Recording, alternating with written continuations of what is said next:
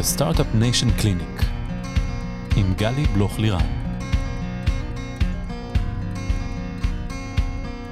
היי, כאן גלי בלוך לירן, וברוכים הבאים ל Startup Nation Clinic, הפודקאסט שבו מדברים על ההיבטים המנטליים של המסע היזמי. כולם מדברים על ה roller coaster, שכרוך בלהיות יזם, ואולי גם משקיע, ויזמת. משהו שמדמה את ה sequence של מניה דיפרסיה. איך חווים לואו חזק כשמשרת החלומות מתגלה כאכזבה גדולה? ואיך מרגישים היי מטורף להיות משקיעה ישראלית שסוגרת עסקאות במדינות ערב? והמקום הזה, חוסר הוודאות הזה, הצורך לשמור על עצמנו כל הזמן ברמת ניהול עצמי גבוהה, אנרגיה גבוהה ועם חוסן מנטלי להתמודד עם הכל, זה ממש ממש לא פשוט. בכל פרק אני אשוחח עם יזמיות, משקיעים, משקיעות, יזמים, יועצים, פסיכולוגים, במטרה לתת מקום ל layer הנוסף הזה שפחות מדברים אותו בקול רם, ההיבט המנטלי שמלווה את הדרך היזמית. וגם אשתף עצות וכלים שיסייעו לכם לייצר פוקוס, בהירות וחוסן מנטלי כדי להיות יזמים מאוזנים עם growth mindset שטוב להם. היום איתי כאן ליטל לשם. אהלן ליטל. אהלן גלי. איזה חיוך על הבוקר, יאללה. איזה כיף לנו. אני אציג אותך רגע. ליטל, את אה, יזמית ושותפה מייסדת של חברת Carbyne, Reporty לשעבר, שמשנה את הדרך בה אזרחים מתקשרים עם גופי ההצלה והחירום. היית חלק מהצוות הראשוני של מובילאיי אינטל בארצות הברית לאחר האקזיט הגדול ב-15.3 מיליארד דולר. שותפה בקבוצת השקעות האמריקאית Frontier כמובילת החדשנות והפיתוח העסקי הגלובלי. שותפה בחברת Comframe הפועלת לקידום טכנולוגיות מתחום הביטחון, הסייבר והתעופה בשוק האמריקאי, דירקטורית במספר חברות בינלאומיות, ממקימי הוועדה העסקית של ישראל והאמירויות, ושותפה בקרן השקעות שמתהווה בימים האלו. וואי, כמה דברים. כזה כתבתי לך אתמול, תכתבי לי את הנקודות, וזה כזה, וואו. אני מודה שהיה לי קשה, בעיקר בעברית, אני לא רגילה. מרשים, אה, מרשים ביותר. אה, את יודעת, תמיד בארצות הברית אסור לשאול כל מיני דברים שקשורים לגיל וזה, אבל בהחלט, אה, בהחלט מרשים. תודה. אז יאללה, בואי נתחיל ככה לדבר קצת. אנחנו נשים היום כמה דגשים על דברים שקשורים לקבלת החלטות ולרילוקיישנים, ואיך זה להיות באור הזרקורים בשלבים יחסית מוקדמים של החיים, ומה מניע אותנו, כל מיני דברים ככה מעניינים. אז בואי נתחיל ככה קצת עם ריפורטי וקרביין, ותספרי לי קצת מה היה שם. יאללה. אז הסיפור, אה, התחלה של קרביין, סיפור הלידה שלה, אה, הוא בעצם, אה, הוא בעצם פה בבינתחומי. אני הייתי סטודנטית לפסיכולוגיה ומינהל עסקים, ואמיר, השותף שלי, היה סטודנט למשפטים ומינהל עסקים, ודרכנו נפגשו פה. והוא עבר איזשהו, איזשהו אירוע אישי, איזשהו, איזושהי חוויה משלו, אה, שהביא אותו לאיזשהו מצב קצה, שהוא היה צריך אה, להיעזר בגורמי החירום, ובעצם בפעם הראשונה בחיים שלו, בגיל 28, אה, אחרי קריירה צבאית מרשימה, הוא היה קצין באגוז, הוא נתקל בסיטואציה שהוא היה צריך להתקשר למשטרה. רובנו מגיעים לסיטואציה הזאת מתישהו בחיים, בין אם זה מד"א, משטרה, מכבי אש. הרבה מאיתנו כנראה יגידו שהחוויה הזאת היא, היא לא, לא נעימה, בלשון המעטה. אה, אבל מבחינה טכנולוגית ומבחינה חדשנית, אה, העולם הזה נשאר אי שם מאחור. זאת אומרת, היום כשמתקשרים למוקדנית, אה, עוד פעם, מד"א, משטרה או מכבי אש, אותה מוקדנית בעצם עיוורת לחלוטין למי הבן אדם שמתקשר, איפה הוא נמצא. מה באמת uh, הסיטואציה שהוא, שהוא נמצא בה, כמה היא חמורה. גם מה הוא מרגיש, ומה רמות הסטרס שלו, בהחלט. ולהבין את זה מהקול שלו, ומהתפקוד שלו. בהחלט. Uh, וכל הדברים האלה, אלו דברים שאנחנו יודעים להנגיש ברמה הטכנולוגית היום. אנחנו יודעים לעשות את זה מצוין, כשאנחנו מזמינים אובר, כשאנחנו מזמינים פיצה, כשהיום עוד שנייה תרופות uh, ומנות דם עוברות בדרונס באוויר.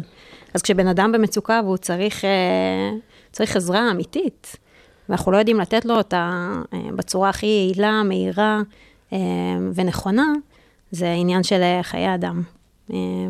ובאמת אמיר, דרך החוויה האישית שלו, מבין שהעולם הזה נשאר אי שם מאחור, אנחנו נפגשים ומשוחחים על העניין, הוא מספר לי, אני משתפת אותו ב...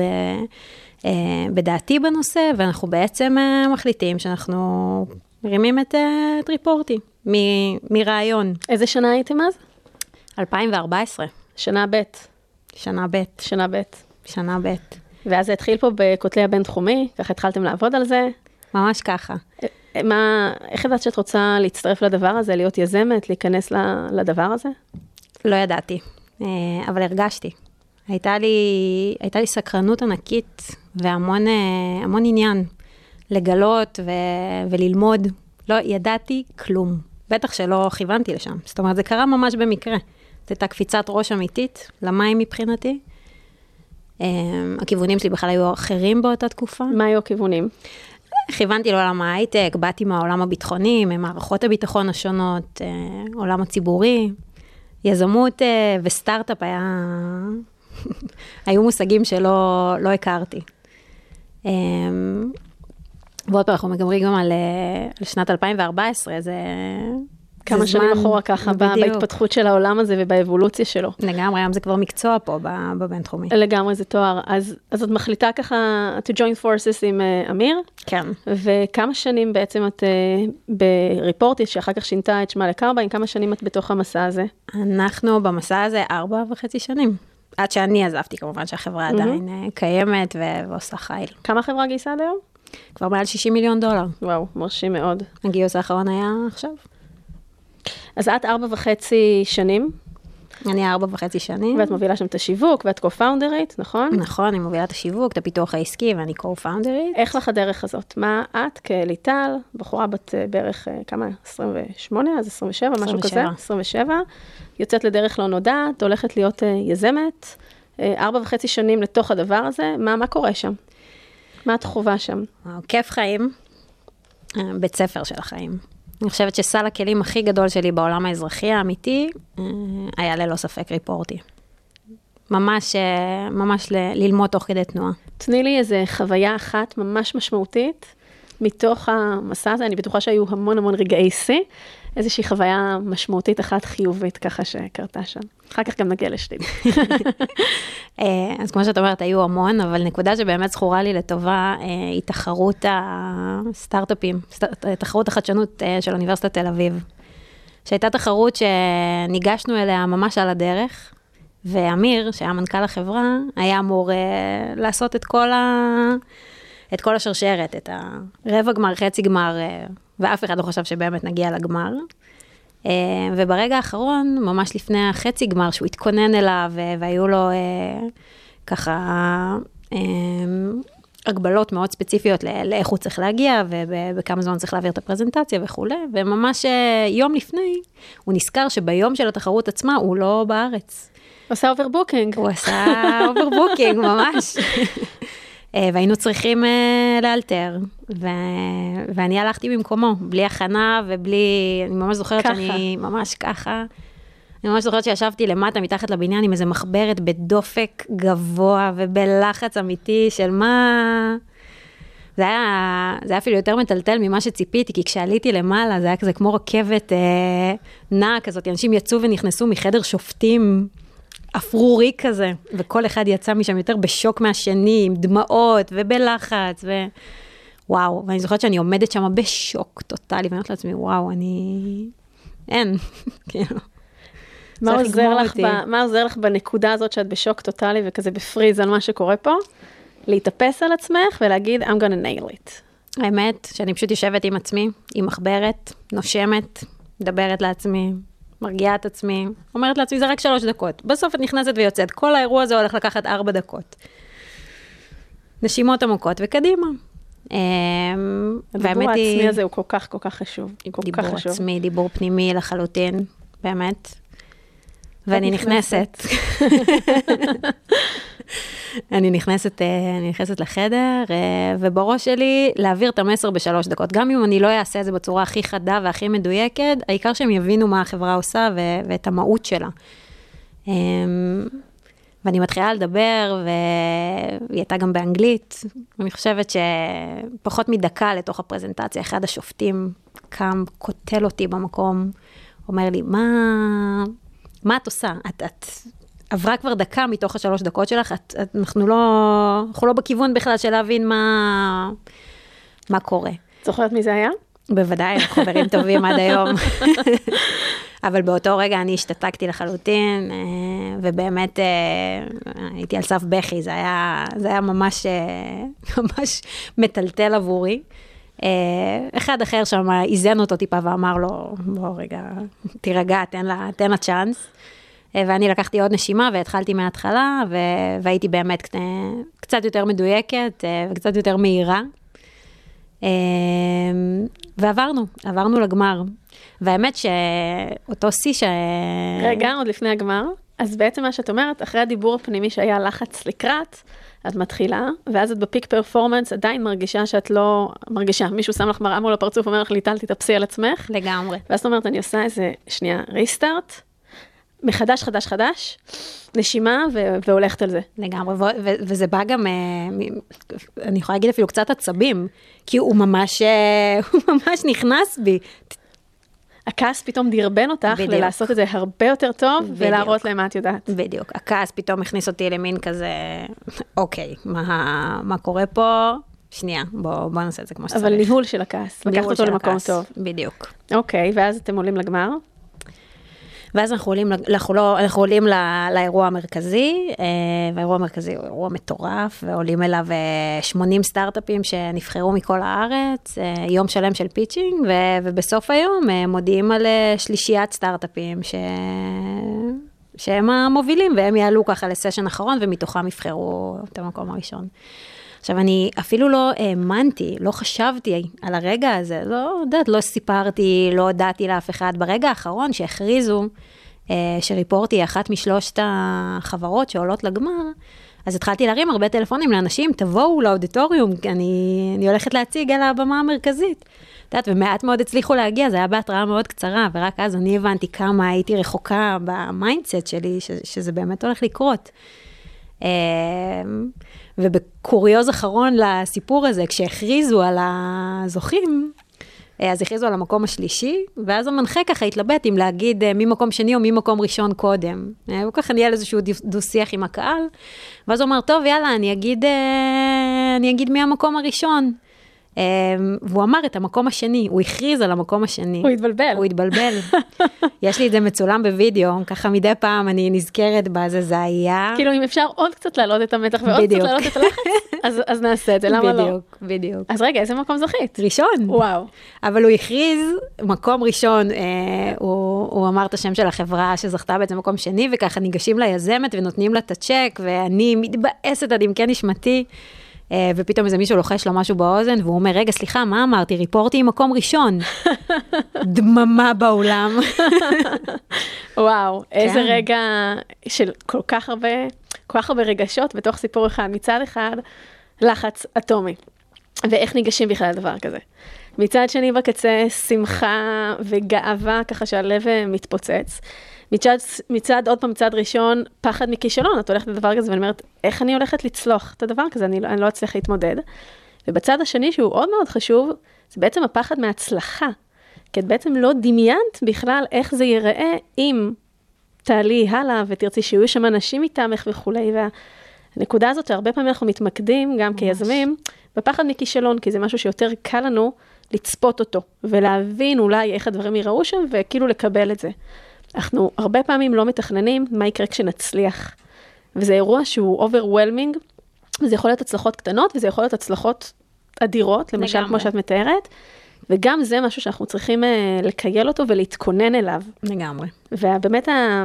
כמו שאמרת שדיברת על עצמך, הדיבור הפנימי, אז גם ה... לעשות סוג של דמיון מודרך כזה עם עצמנו, איך זה ייראה, מה יש שם, איך אני רוצה להביא את עצמי בסיטואציה, מאוד מאוד יכול לעזור להכיל את. הסיטואציה. חד משמעית. אני זוכרת שהתגובות אחרי זה, בעיקר מהעובדים בחברה, הייתה שם שמחה עצומה. זה היה מרגש, זה היה מרגש ברמות, וזו גם הייתה פעם ראשונה שאני הרגשתי שאני לא ליד, אני לא כמעט. זה היה ממש, אה, זה היה ממש ניצחון אדיר, ואנחנו טסנו לפרס ראשון, היה שבועיים בסיליקון וואלי, וואו. לסבב משקיעים, שזה היה מדהים. ואת נסעת יחד עם המאיר? עם המאיר, כן. מדהים. אז קודם כל, כל הכבוד הזה, זה סיפור כזה כיפי ועם המון המון אה, אה, עוצמות אה, בתוכו. ונדבר ככה על סיליקון וואלי, אז במעבר ישיר לדבר הזה, היה עוד רגע שיא, או נקרא לזה חוויית שיא. המשלחת. מתמשכת, נכון. משמעותית. אה, שהייתה לך בעצם כיזמת. תספרי לנו עליה, נכון. ומה מה, מה קיבלת שם, מה קרה שם. אז האמת שלא מעט אחרי התחרות הזאת, שדרך אגב כנראה הייתה הפעם הראשונה שמצאתי את עצמי בתקשורת, כי האירוע הזה היה עם אה, PR מאוד רחב, אה, וזו פעם ראשונה שככה השם שלי, אה, יחד עם השם של, של ריפורטי כמובן, עלה לכותרות. שזה גם אירוע בפני עצמו, אנחנו נדבר על זה עוד עצמו. מעט. כי יש גם לזה. היבטים מאוד משמעותיים על איך אנחנו כיזמים ויזמיות ומשקיעים, איך אנחנו תופסים את הדמות הציבורית שלנו ומה קורה שם. אחרת. אבל תכף נגיע לזה. אה, כן, אז, אה, אז דריה הנינג שקד, המהממת, אה, שהיא חברה טובה, אה, עשתה אז את, אה, את המשלחת הראשונה לסיליקון וואלי, קראה לה WeAct, אה, והיא בעצם אה, הביאה נשים שהן פאונדריות, יזמיות, ומתוך, אני לא זוכרת אפילו כמה ניגשו, אבל בסופו של דבר היינו 18, שטסו לעשרה ימים לגלות את הוואלי. מה הייתה המטרה? המטרה הייתה לחשוף אותנו אה, לתעשייה הגלובלית, לאקוסיסטם בוואלי, לראות איך, אה, איך העולם העסקי מתנהל שם מבחינת המעצמות הענקיות כמו אה, גוגל, אה, פייסבוק ו- ואמזון, אה, לצד הסטארט-אפים הקטנים ש... שרוצים אה, בסופו של דבר להגיע לשם. זה היה מרתק, זה היה פתיחת עיניים עצומה. יש המון אה, תוכניות כאלה ואחרות ואקסלרטים, אקסלרטורים, סליחה, כאלה ואחרים, שנותנים תמיכה מדהימה ברמות שונות לסטארט-אפים.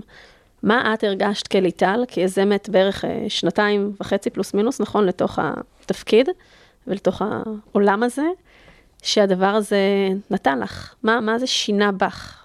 מה היה האימפקט של זה? האמת שספציפית עליי, אה, זה היה ממש נקודת מפנה, המשלחת. אה, אני אגיד על זה שני דברים. א' כל, מבחינתי המשלחת עצמה, מעבר לבאמת אה, החשיפה הזאת, היא לאיך הדברים מתנהלים מעבר לאוקיינוס, אה, שזה בכלל היה בית ספר בפני עצמו. שני אוקיינוסים. ומצד שני, זו פעם ראשונה שחוויתי כל כך הרבה זמן מרוכז עם עוד נשים יזמיות. כי כמו שאת יודעת, השותפים שלי ב Reporty היו שני גברים, ו...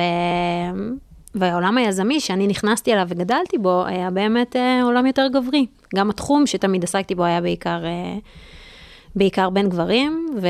וזו פעם ראשונה שאני מבלה, באמת.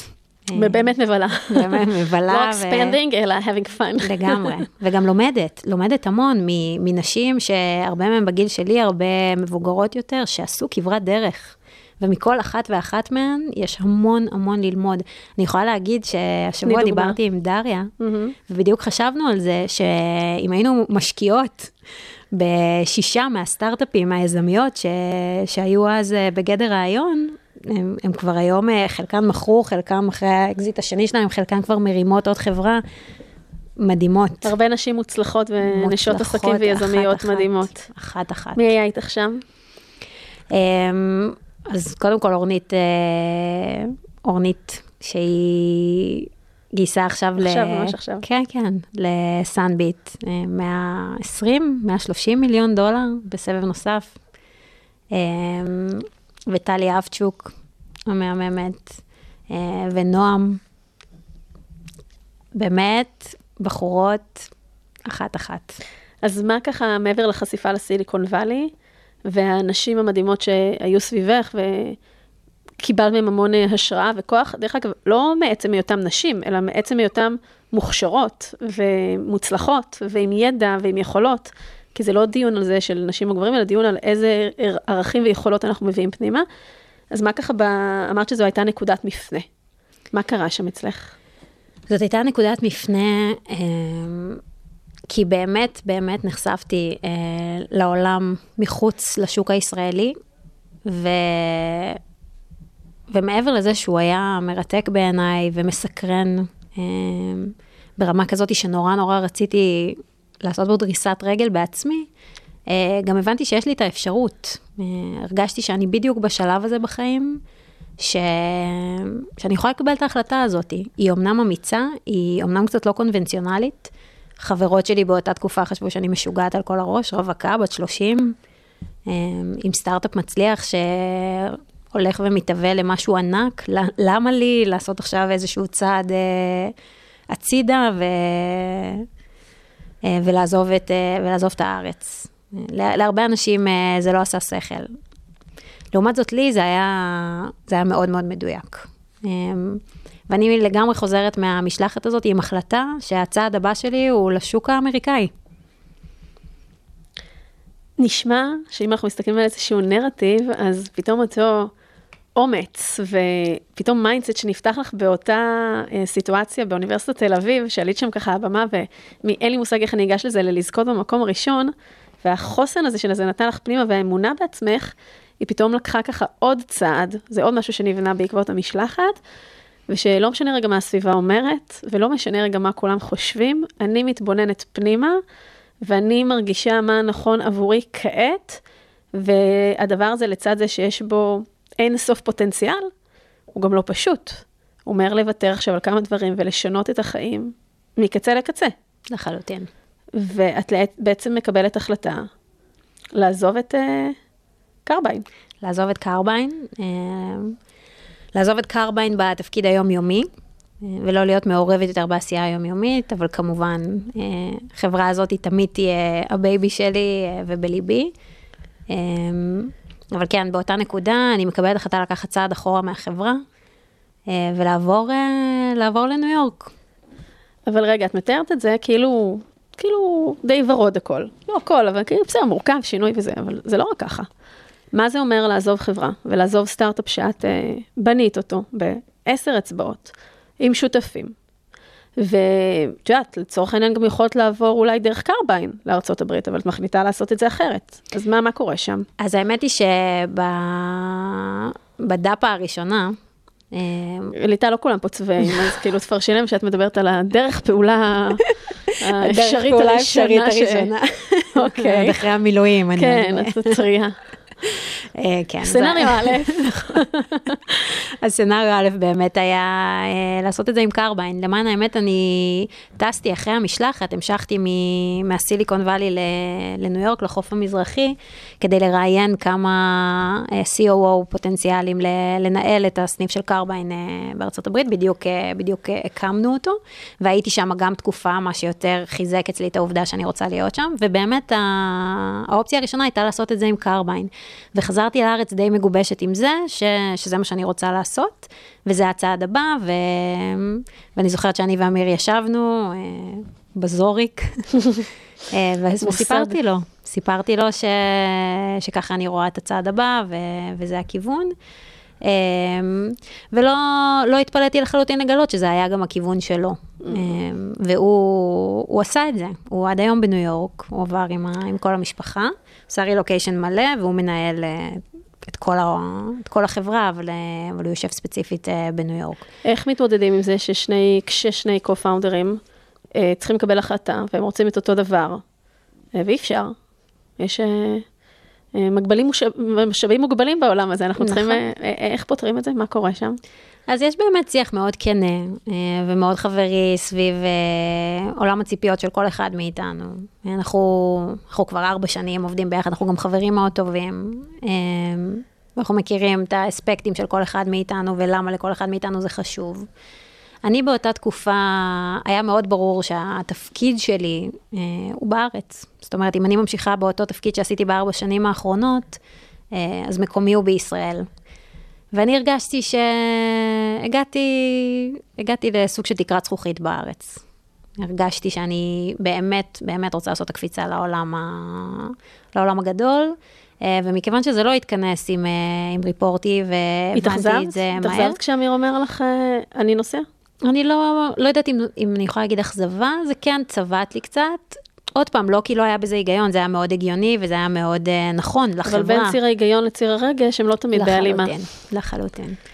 אז, uh, אז כן, אז אני זוכרת שבשיחה הזאת אני מבינה שדרך קרביין זה לא יקרה, ואני בעצם עושה איזשהו צעד אחורה לעשות עם עצמי חושבים, האם אני ממשיכה עוד תקופה בארץ, האם uh, זה שווה את הסיכון ואת, ה, ואת הצעד אחורה מהחברה. אה, ובאמת אני לוקחת קצת את הזמן, ואני מאוד מתייעצת עם אמיר, אה, כמו שאמרת, בסוף, אה, בסוף היו לי שני שותפים, ו... וכל החישוב מסלול הזה נעשה יחד איתם. ובסוף אני בהחלט מגיעה ל... אני באמת מגיעה ל... למסקנה שעם מכלול הנתונים, אני, אני בכל זאת אעשה את הצעד הזה, ואני, ואני, ואני אקפוץ לשוק האמריקאי. את מתארת בעצם את תהליך קבלת ההחלטות שהיה לך פה, ואת מספרת, כזה חזרתי, אמרת במילים שלך, חזרתי מהמשלחת אה, של WeAct עם דריה, ו, וגם לה בליבי החלטה, אני ידעתי מה אני הולכת לעשות נקסט. אבל אז הייתי צריכה עוד זמן, והייתי רגע צריכה לדבר, והייתי צריכה רגע להבין את הדבר הזה, אה, וזה הרבה פעמים קורה לנו שמבפנים, אנחנו יודעים מה, מה הצעד הבא או מה אמור לקרות, אבל אנחנו צריכים לעבד את זה בכל מיני זוויות וכל מיני רציונליזציות וכל מיני אישורים, במרכאות אישורים כאלה חיצוניים, לפעמים גם פנימיים, כדי בסוף להגיע לדבר המאוד מזוקק.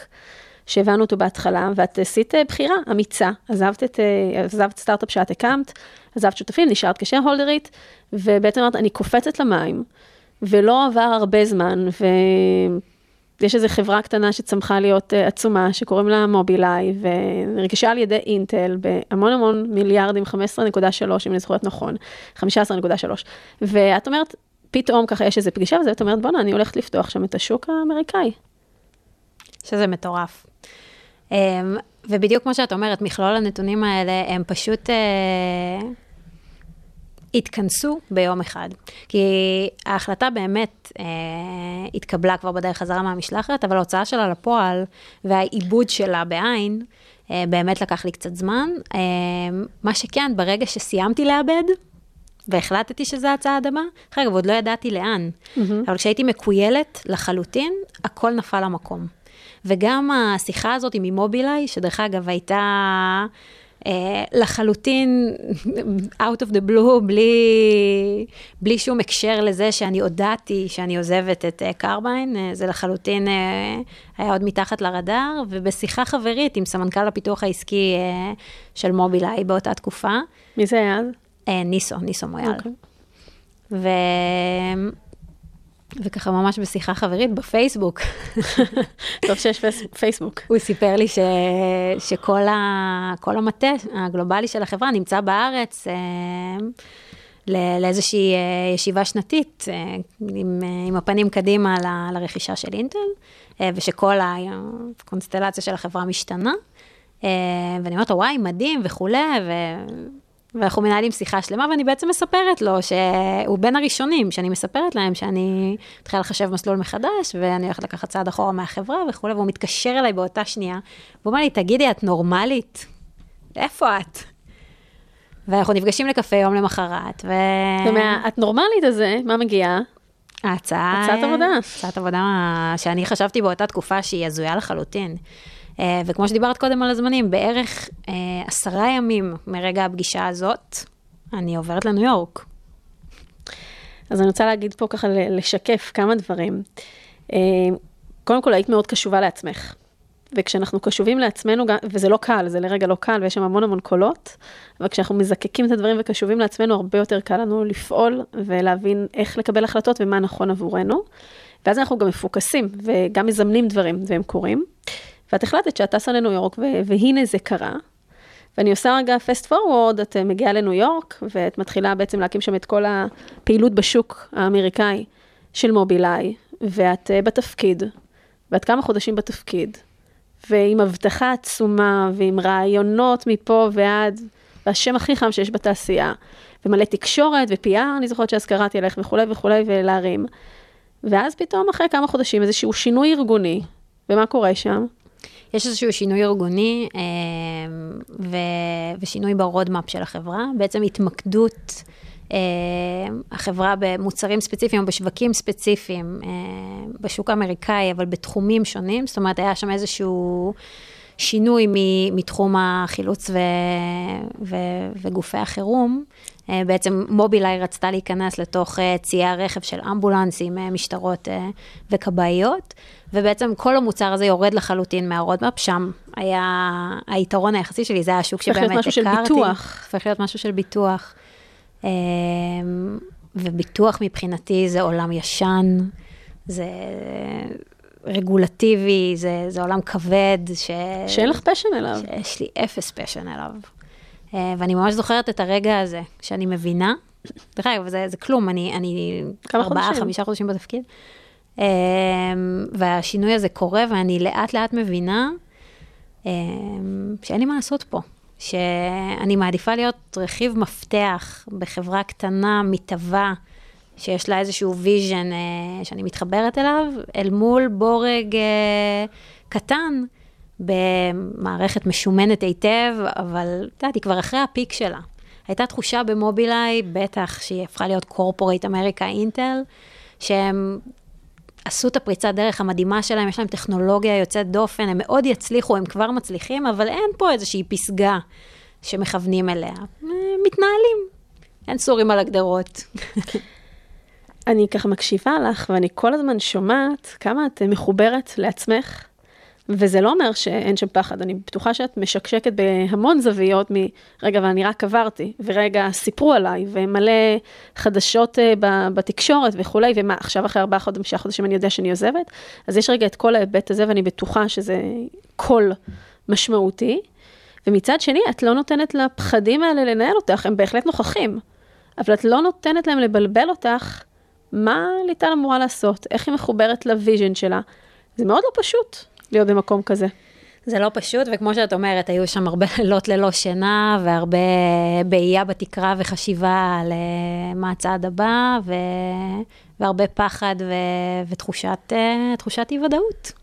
הרגשת שנכשלת? היו לך איזה שהם קולות כאלה של אה, ביקורת עצמית? שדרך אגב, השינוי לביטוח הוא לא שינוי שקשור אלייך, אבל אולי שנכשלת באיך, שעשית את האססמנט שלך, לאן הדבר הזה הולך? זאת אומרת, איזה קולות היו שם? הקולות שהיו אצלי היו ש... באמת של, של פזיזות, שהרגשתי על עצמי, שקיבלתי את ההחלטה, אה, כשלא הבנתי לעומק בהכרח אה, את כלל הזוויות ואת כלל המשמעויות. אה, התחלתי אותה בפיק מאוד גבוה, אה, והרגשתי ש... שעם הזמן זה ממש אה, דעך. וזה היה לי מאכזב באופן אישי, ש... שלא הצלחתי לשמור על הפיק הזה אל מול עצמי. אה, מספיק זמן, אה, וגם הרגשתי מאוד מבולבלת, כי אני מחזיקה בכיס האחורי שלי אה, תקופה כיזמת, שכפי שאמרתי קודם, זה באמת סל הכלים שלא יסולא בפז. שרכשתי בתחילת דרכי, ועשיתי את הקפיצה ל corporate אמריקאי שעשה עכשיו אקזיט עצום, וכביכול אני על דרך המלך, אבל רגשית, כמו אני לא. שאמרת, אני לא. אני פשוט לא.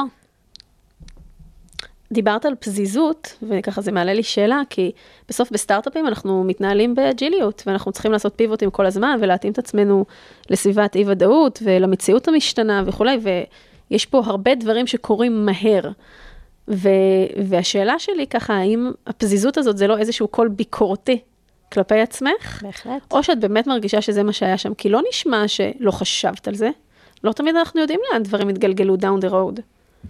נכון, ומצד שני, כמו שאמרתי מהרגע אה, שאני פוגשת, אה, מהפגישה הראשונה שלי עם מובילאיי, עשרה ימים אחרי זה אני כבר שם.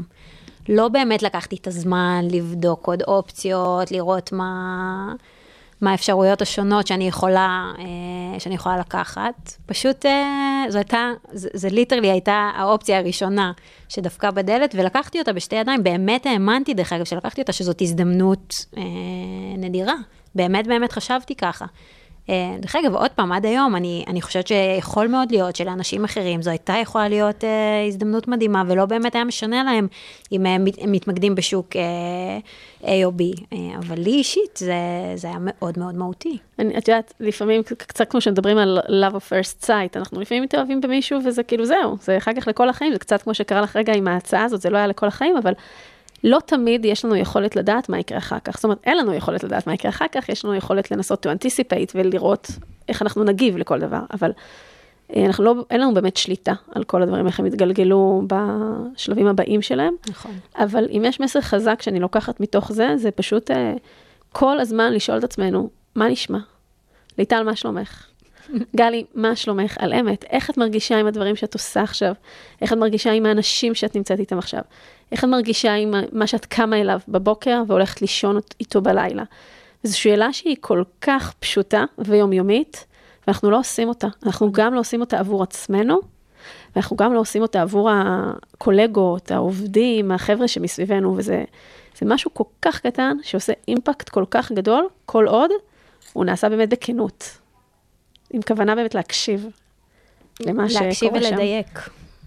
להקשיב, לדייק וללמוד, ו- ולא להישאר במקום שאתה, שאתה מרגיש שהוא לא נכון לך. גם אם זה אומר אה, לקחת החלטות קשות ו- וצעדים דרסטיים. ואז את אה, בוחרת בזה, את, את מחליטה במרכאות פרישה מוקדמת, ודיברת קודם, התחלנו ככה לגעת בנושא הזה של המדיה, את בגיל יחסית צעיר. מתחילה לתפוס במות, זה קורה באוניברסיטת תל אביב, במה שסיפרת קודם, וזה ממשיך ב-WeAct, וזה נורא כיף לדבר על נשים יזמיות, כי אין הרבה כאלה, וזה מאוד חשוב באמת להעלות את זה לתודעה, אה, ואז יש שמות שמתחילים לחזור, מתחילים לראות אותך יותר אה, בכותרות, במגזינים כאלה ואחרים, בתקשורת כזו ואחרת, וזה קצת אה, ככה, רוצה לשאול אותך, לא מהמקום הנשי, אבל קצת כמו דוגמנים, דוגמניות שבגיל נורא צעיר בחיים שלהם פתאום, את יודעת, או שחקנים, נכנסים פתאום לאור הזרקורים, ויש שם משהו מנטלי שהוא לא תמיד בשל באופן שבו הוא מתקיים. אמ, אז כאילו פתאום האמת שלך היא גם אמת ציבורית, וזה גם, מן הסתם יחד איתה באה גם ביקורת, כי יש לאנשים מה להגיד תמיד, איך לא, בטח כישראלים. ואז גם פתאום את אומרת שלום למובילאיי, אז איך הדבר הזה נתפס, איך אני מתקשרת דבר כזה. אז מה, תספרי לנו על זה קצת, על מחיר התהילה, נקרא לזה, בצורה כזאת. אה. אני, זוכר, אני חושבת שספציפית בתקופה ההיא, אה, המחיר התהילה לא, לא העסיק אותי כל כך, הייתי רחוקה. הייתי רחוקה תרתי משמע. הייתי רחוקה מה, מהארץ, הייתי רחוקה מהתעשייה. אה, עוד לא ידעתי מה אני הולכת לעשות uh, בדבר הבא שלי, ו... והייתי, מה שנקרא, קצת מתחת לרדאר, אחרי אותה שנה שבאמת הייתי ב... uh, בפרונט של התקשורת, uh, עם, עם כל מה שקשור uh, ליזמות ו...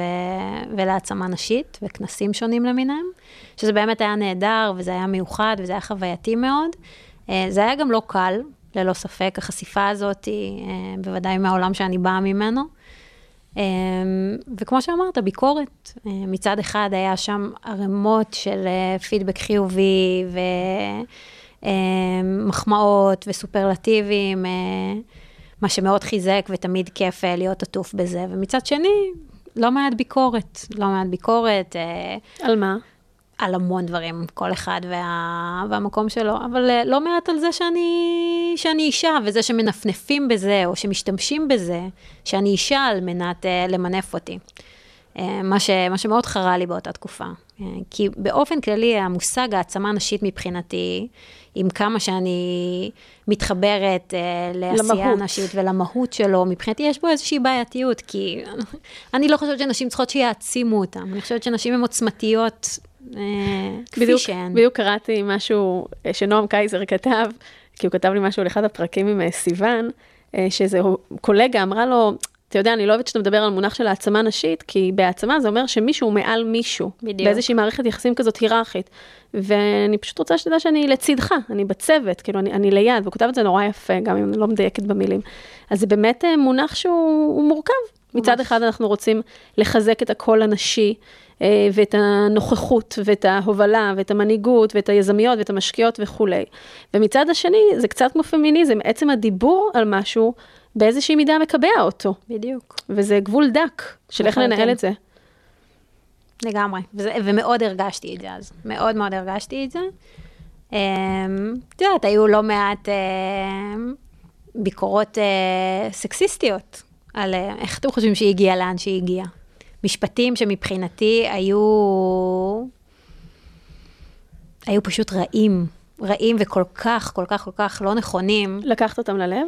לקחתי אותם ללב, כן. לקחתי אותם ללב, ואני זוכרת שגם הייתה איזו כתבה ששקלתי להגיב, שממש שקלתי לצאת באיזשהו... אה, באיזושהי תגובת נגד אה, אל מול, ה...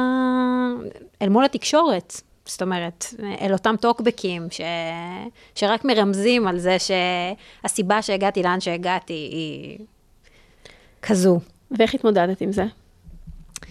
אה, אני חושבת שבעיקר האנשים הנכונים והטובים שהיו מסביבי אה, השכילו להזכיר לי כמה אותם אנשים שכותבים את הטוקבקים האלה, הם, הם כנראה אותם אנשים ש... ששווים אותם, אה, ושאני לא צריכה להתייחס אליהם, ושאני לא צריכה לתת להם כל כך הרבה כובד משקל. ואני חושבת שעם הזמן זה, זה עבר. החלטתי באיזושהי נקודה אה, שאני לא מסתכלת יותר על טוקבקים. אני גם זוכרת שמישהו אמר לי, אה, מישהו התחיל להגיד לי, כן, קראתי את הכתבה, זו כתבה מדהימה וזה, ומה, טוקבקים, אל תתייחסי. אז אמרתי, אני לא מתייחסת. וזו ממש הייתה הגדרה מבחינתי. למדת לסנן. בדיוק. מתוך בחירה מודעת, שאין מה לעשות תמיד יהיה לאנשים מה להגיד, וזה לא הקול שמנהל אותך בחיים, ואת לא נותנת לאנרגיה הזאת להיכנס לתוכך ולהפריע לך. בול. ממשיכה בדרך שלך ומסננת רעשים. דרך אגב, יש המון המון סוגים של רעשים. יש רעשים כאלה, כמו שאת מתארת, ויש רעשים של אה, יזמים, שפתאום אנחנו שומעים מכל מיני אה, מליצי יושר כאלה ואחרים על מה אתם עושים, ואיך אתם מתנהלים, ולמה אתם מגייסים ככה, ולמה... ובסוף אני חושבת שאחת, ה... גם אני מייעצת ליזמים בעבודה שלי, ואני חושבת שהגדולה בסוף, וזה גם מסר שאני תמיד אומרת להם, אתם תשמעו המון המון עצות מכל מיני זוויות, והרבה מהן טובות. בסוף, אתם צריכים להתכנס ולקבל את ההחלטה שנכונה עבורכם כעת, under the circumstances, בסוף גם האחריות עליכם, אתם גם נותנים את המענה. אז עצות זה טוב, בסוף כל אחד צריך לשאול את עצמו איך הוא מרגיש עם אותו דבר ומה נכון עבורו. נכון. אה, והיום את מרגישה שזה ככה כבר יותר אה, כן, מאוזן מקוים, כבר יודעת לנהל את זה? היום את זה אני בטח יודעת לנהל, לנהל אבל, אה, אבל כמו שאמרתי, יש פה את עניין ההכלה שהוא לא תמיד קל. אני יכולה להגיד שהכתבה האחרונה שיצאה עליי בוויינט, הייתה סביב כל מה שקשור לאמירויות. ואני ממש זוכרת את הטלפון כשהתחילו הסכמי אברהם והסכמי השלום. וקיבלתי טלפון אה, מאיזה כתבת בוויינט שאמרה לי, ליטל, תשמעי, אה, אני יודעת שאת עובדת באמירויות, אה, אני פשוט לא מוצאת שום אשת עסקים לגיטימית אה, שיכולה להגיד כמה מילים על, אה, על העולם העסקי שם. אה, האם, אה, האם יעניין אותך להגיד כמה מילים? ואמרתי, כן, בשמחה. במקרה גם הייתי בארץ. אה, והזמינה אותי לכוס קפה, ומציטוט לאיך אה, מתנהל אה, העולם העסקי במפרץ, מצאתי את עצמי בכתבת ארבעה עמודים, שלימים גם זכתה להיות הכתבה הכי נצפית בוויינט, היא פורסמה בראש השנה. ואני זוכרת שאני המראתי לטיסה של שבע שעות, שעה אחרי שהכתבה פורסמה. מה חיכה לך באינבוקס ובוואטסאפים אחר כך? זה היה לא אמיתי. אני הרגשתי שהטלפון מקיא עליי. נחתתי, פתחתי את הפלאפון, והרגשתי כאילו הוא נשרף. אפשר לקחת אותו ולטבול אותו רגע במים, שיירגע. מוגזם ברמות, וכמו שאמרת, הייתי כבר.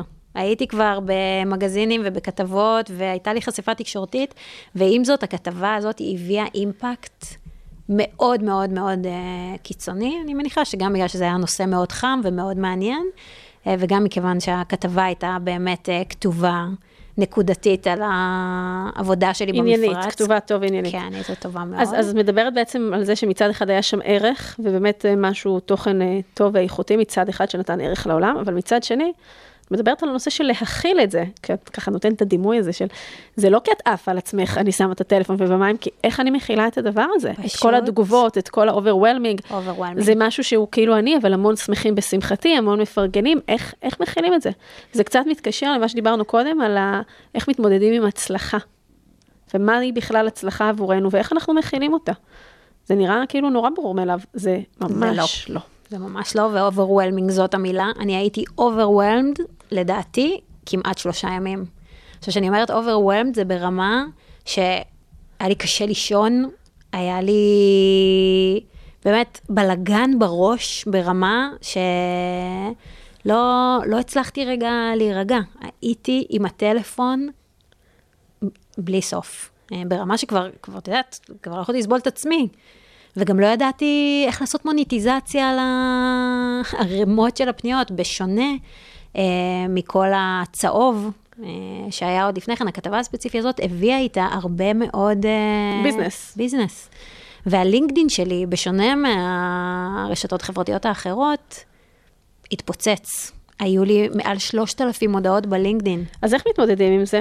כי, אוקיי, שמנו רגע בצד הקטע התקשורתי, וזה מאוד מחמיא וכולי, ואז גם צריך, אה, את בשוק מדבר כזה, וזה לרגע גם, זה לא נאמר ממקום ציני, אלא באמת, כאילו, איך, איך מתמודדים? עם זה? גם אני בטוחה שיהיו מאזינים שיגידו, מה, אני מספרת עכשיו, לא, זה ממקום באמת של, זה לא פשוט להיות במקומות האלה, אנחנו תמיד חושבים שזה נורא קל להיות זוהר, או סלבריטי, או אה, יזם שעשה עכשיו אקזיט מטורף, ואנחנו שוכחים עם מה הוא מתמודד מאחורה, עם מה היא מתמודדת מאחורה, זה שמנפיקים עכשיו אה, ב New York Stock Exchange, או כשקורים עכשיו כל מיני דברים מטורפים, זה נורא נחמד לכולם לקרוא את זה, וכל אחד אוהב תמיד לקחת חלק בהצלחה ולהגיד, אני השקעתי בו ואני כאן, אבל בסוף יש כמה אנשים אה, די מזוקקים, אה, שהם הולכים לישון ומכילים את כל הדבר הזה בצורה הכי אורגנית, וזה קשה. זה קשה.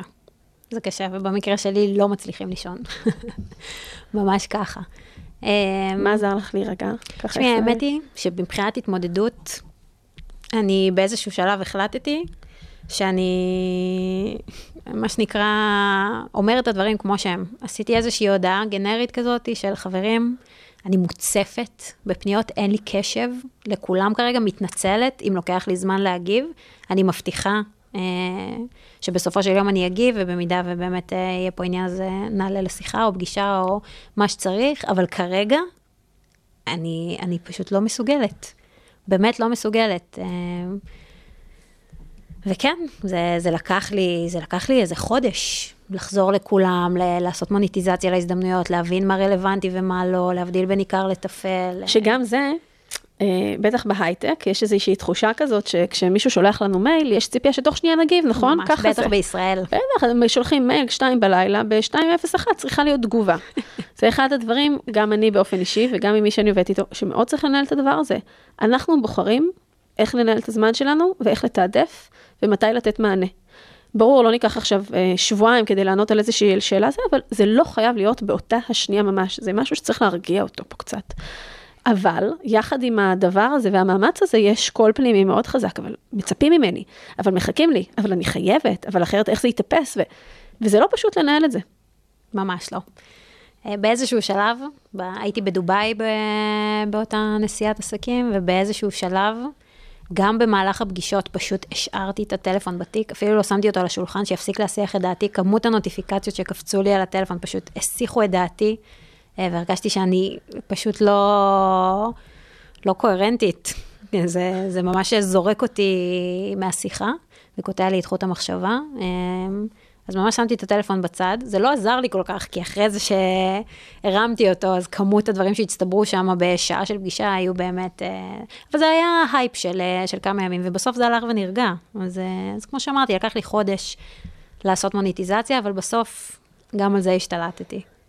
תגידי, אז חיית בניו יורק, את עד היום ככה, על החצי חצי כזה, נכון. ובדובאי, וקצת על הזווית הזאת של, אה, הייתה תקופה שזה היה רילוקיישן לגמרי, קצת על הזווית ש- הזאת שגם אני בתור מישהי שעשתה שני רילוקיישנים, מה, מה זה אומר? לקחת את עצמך, לעבור למקום אחר, בין אם אתה לבד, בין אם אתה בזוגיות, במשפחה, את. אה, יש לזה המון משמעויות לצד כל הנוצץ בזה, והכיף שבזה, זה ממש לא פשוט. נכון. וכמו שאמרתי קודם, הרבה אה, אנשים, ספציפית בעולם שלי, כשעברתי לניו יורק לפני ארבע שנים, חשבו שאני משוגעת. דרך אגב, אחד הדברים שמאוד ערבנו אותי לעשות את הצעד הזה היה שהייתה תקופה ששמעתי המון אנשים אומרים, וואי, הייתי צריך לעשות את זה. אבל אבל, התחלתי ללמוד, אבל התחתנתי, אבל נולד הילד, אבל בדיוק קיבלתי איזושהי עבודה שלא יכולתי לסרב לה, אבל, אבל, אבל, ודעת, חוכמת בדיעבד. ואני זוכרת שאמרתי לעצמי, אני לא רוצה, אני לא רוצה להיות באבל הזה. עוד כמה שנים של די, היום אני לא יכולה, והיום זה לא מתאים, והיום הניהול סיכונים לא אה, מאפשר לי לקחת את עצמי ו- ולעבור מעבר לים. ו... וזה אכן היה החלטה קשה, אבל ברגע שהיא התקבלה, הכל פשוט התכנס למקום. זה, אני תמיד מדייקת את זה, זו הייתה בחירה, זו הייתה בחירה. וברגע שזו בחירה מבפנים ואמיתית, אז כבר יש המון המון נגזרות והחלטות קטנות שהן כבר קלות יותר. זו הייתה לחלוטין. בחירה מאוד מאוד uh, משמעותית. לגמרי. והנחיתה בניו יורק הייתה מדהימה, מעבר למה שציפיתי. דרך אגב, בעיקר בגלל שכל כך העלו לי את סף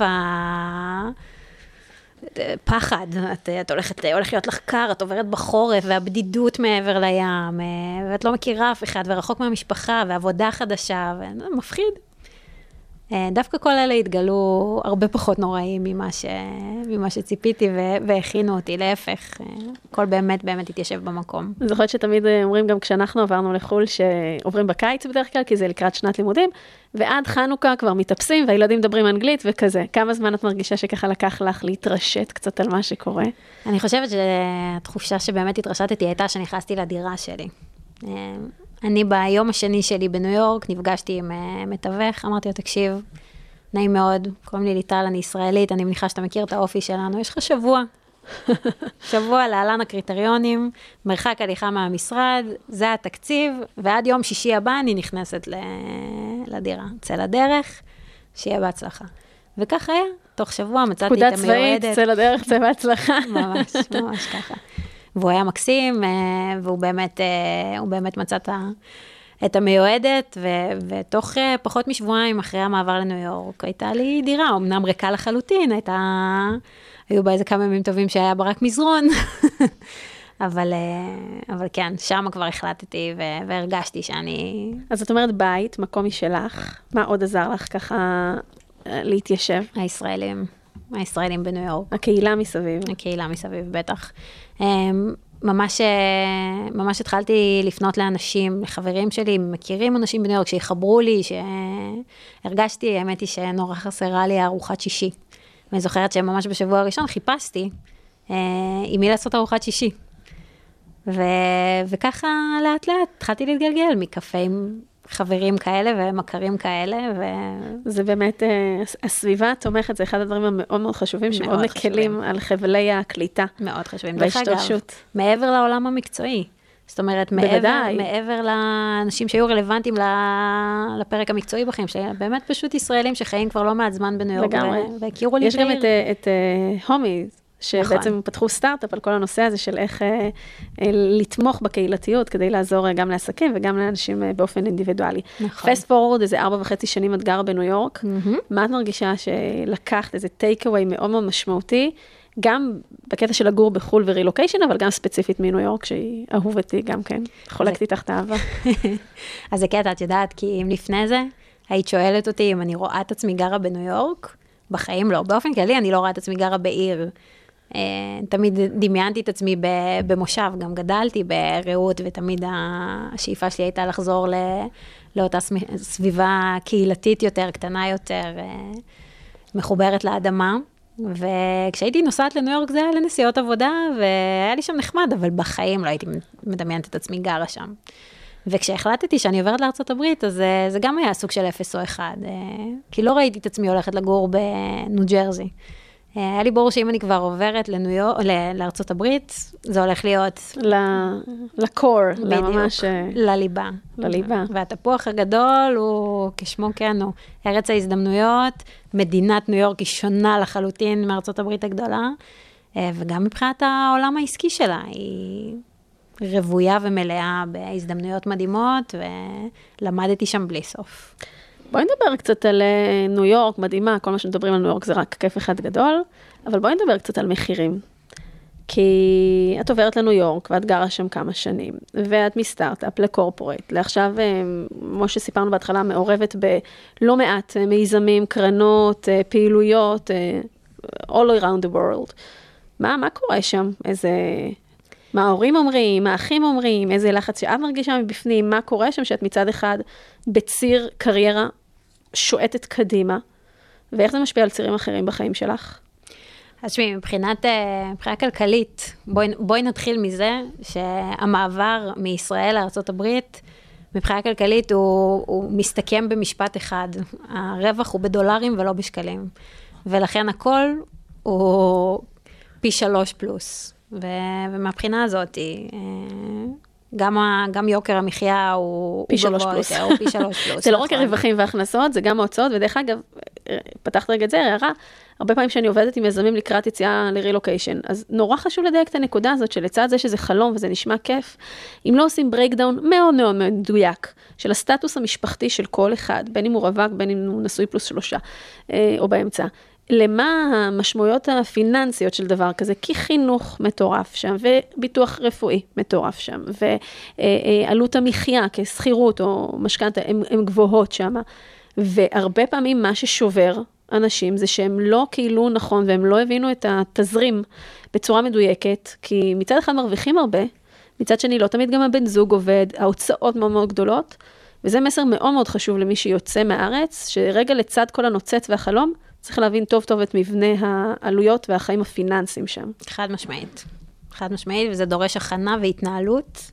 אה, וכמו שאת אומרת, הרבה אנשים באמת נופלים על זה, כי, כי כגודל ההכנסה, גודל, ה, גודל ההוצאה. אני חושבת שהייתי שם די מאוזנת, אה, בעיקר כי עברתי מעולם הסטארט-אפים לעולם הקורפורט, ו- וניתן להבין שחלק מהפיתוי או הסיבה בעצם לקחת את התפקיד הזה ואת הרילוקיישן היה מלווה בחבילה פיננסית אה, ראויה, שבאמת אפשרה לי לעשות את כל המעבר הזה, וחלק מהפחד לעזוב היה גם סביב זה, איך אני ממשיכה לחיות במיטאון מנהטן. בדירה מדהימה ש... שלקחתי כשידעתי שיש לי הכנסה יציבה ובטוחה מקורפורט אה, לשלב הבא. אה, אבל זה, זה לא משהו, אה, למזלי, שאתגר אותי לאורך הזמן. זאת אומרת, באמת אה, מצאתי את עצמי גם אחרי מובילאיי, עם הכנסה קבועה ו, ויציבות כלכלית מכל הפרויקטים ש, שניהלתי במקביל, אבל כן, להיות עצמאית זה, זה שונה מלהיות שכירה. וזה חלק מהדרבון. יש בזה גם חשש, אבל זה, כמו שאמרת, זה איזשהו סטרס כזה תמידי קטן כזה שנמצא שם, אבל הוא מדרבן אותך אה, לשעות קדימה, ותכף נדבר על זה בהקשר של מוטיבציה פנימית. אבל אני, רגע, אני עושה לך חיים קשים. התחלנו לדבר על מחירים, ואת לקחת את זה ישר למחיר הפיננסי, כי ככה הכי קל לנו לתרגם את זה, נכון? חשבת שאני אתן לך, אה, שאני אעביר את זה ככה. מחירים הם לא רק במטבע פיננסי, מחירים הם בעוד מטבעות. של אושר, של סיפוק, של משפחה, של קשרים, של מערכות יחסים, של uh, גשמה עצמית, מה הרגשת עוד שקורה שם? הכל ביחד. Uh, תשמעי, עוד פעם, כמו שאמרתי קודם, uh, המעבר כרווקה לניו יורק uh, היה, היה משמעותי. היה משמעותי בשבילי, uh, והסביבה טרחה uh, לציין את זה בלי סוף. Uh, האמת שהיה לי מאוד ברור שברגע שאני אהיה יותר... אה, מעורבת בקהילה, אז, אה, אז גם פוטנציאל הדייטים אה, יגדל, וכך באמת היה. היה לי מאוד ברור, וברור לי גם היום, שאני את משפחתי אבנה בארץ עם, עם גבר ישראלי, ו, ולשם גם הייתי מכוילת, וגם זה קרה. רגע, את עושה לנו פה עכשיו איזה אקזיט למשהו?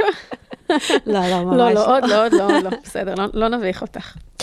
אבל, אה, אבל זה באמת, אה, זה גם משהו שצריך להבין, שאת נותנת אה, פוקוס כרגע בחיים שלך, על הקריירה. נכון. ומשפחה כרגע זזה הצידה, נכון. מבחירה. מבחירה ומתחושה מאוד מאוד מלאה ושלמה, זה עדיין לא אומר שתמיד קל להכיל את הדבר הזה.